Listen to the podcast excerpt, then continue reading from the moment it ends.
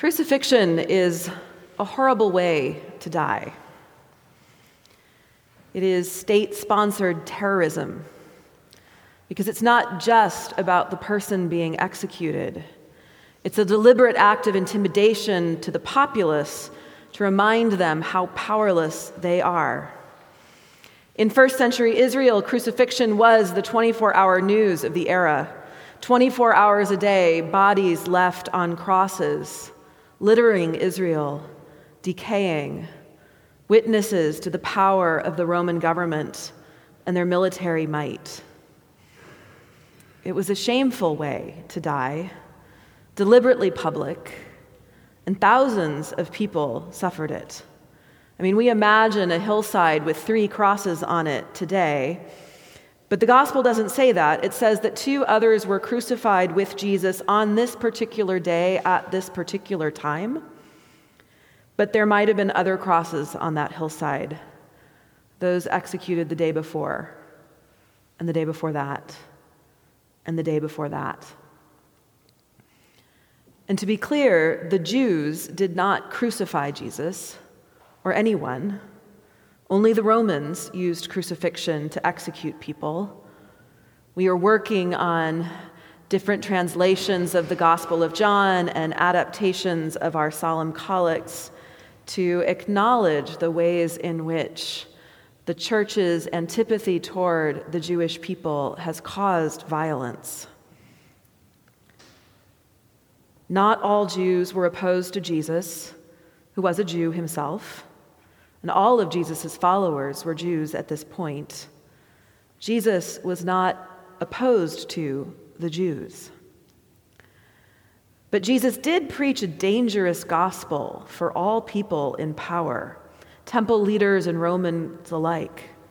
Jesus blessed the poor, healed the lepers, sat down to eat with women and Samaritans and tax collectors and fishermen. Jesus attacked the hypocrisy of leaders in his sermons.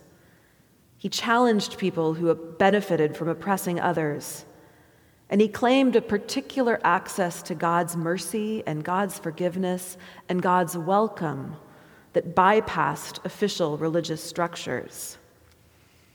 And so he was perceived as dangerous, even though he never committed a violent act. He never claimed earthly kingship. And he preached about love and justice and just wandered around healing people.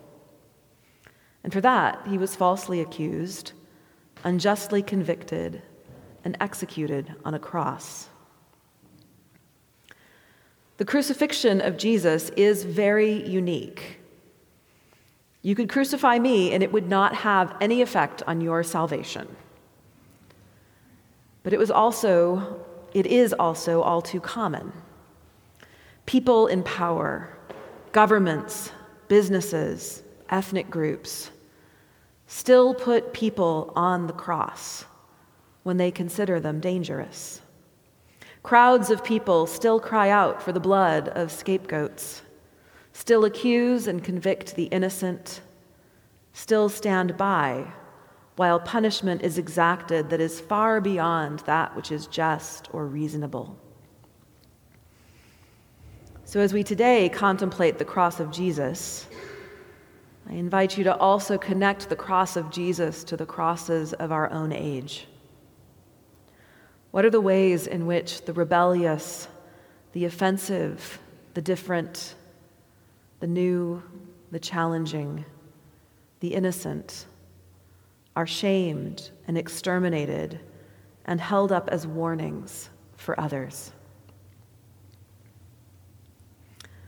Artist Erik Ravelo is a Cuban artist who, in 2013, did an art installation of life size photos where the cross is an adult and the Jesus figure is a child. And he did a series of these for a number of nations with a particular sin that was reflective of that nation's corporate sin. The one called USA has the cross as a shooter. And so the cross is, the shooter is standing like this with his arms extended away from the viewer, with a handgun in each hand and an AR 15 on the ground next to him. And on his back, on the cross, is a little girl in a school uniform. The installation is called Los Intocables, the Untouchables. In our own diocese, a few years ago, I was visiting our church, St. Paul's in Tombstone, and the folks in Tombstone said, Bishop, Bishop, we've got something for you. We want to know if we can raise money selling them. And it's a rosary, an Anglican rosary, where the cruciform beads are empty bullet shell casings. And I took a moment. Let me think about this, I said. and, and we ended up deciding well, can you squish them? Can you turn them into, you know, beating swords into plowshares, sort of? But, but as I have over the years prayed with this rosary, every objection I have to it, that bullets are, you know, icons of violence, kind of falls prey to the reality of, yes, and so is the cross. That each of these bullets, which are the beads on the rosary that are the cruciform beads, they are the beads that are usually have a cross printed on them.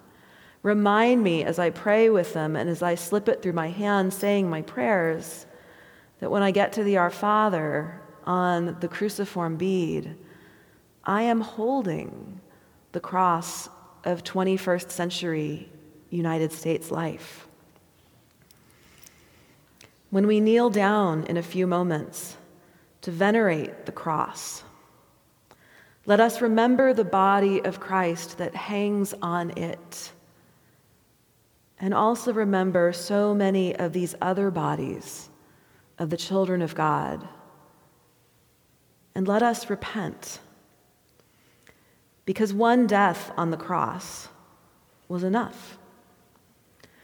When we reenact the crucifixion in a million ways today, we stand not with Jesus, but with Pilate.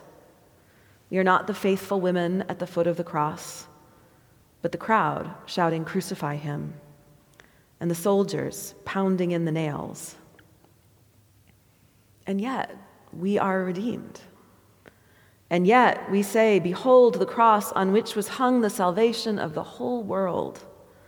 Jesus' cross saves us from our own. It saves those of us who are on the cross, it saves those of us who are doing the crucifying. Jesus' cross speaks good news that even though we continue to crucify our siblings, it need not be so.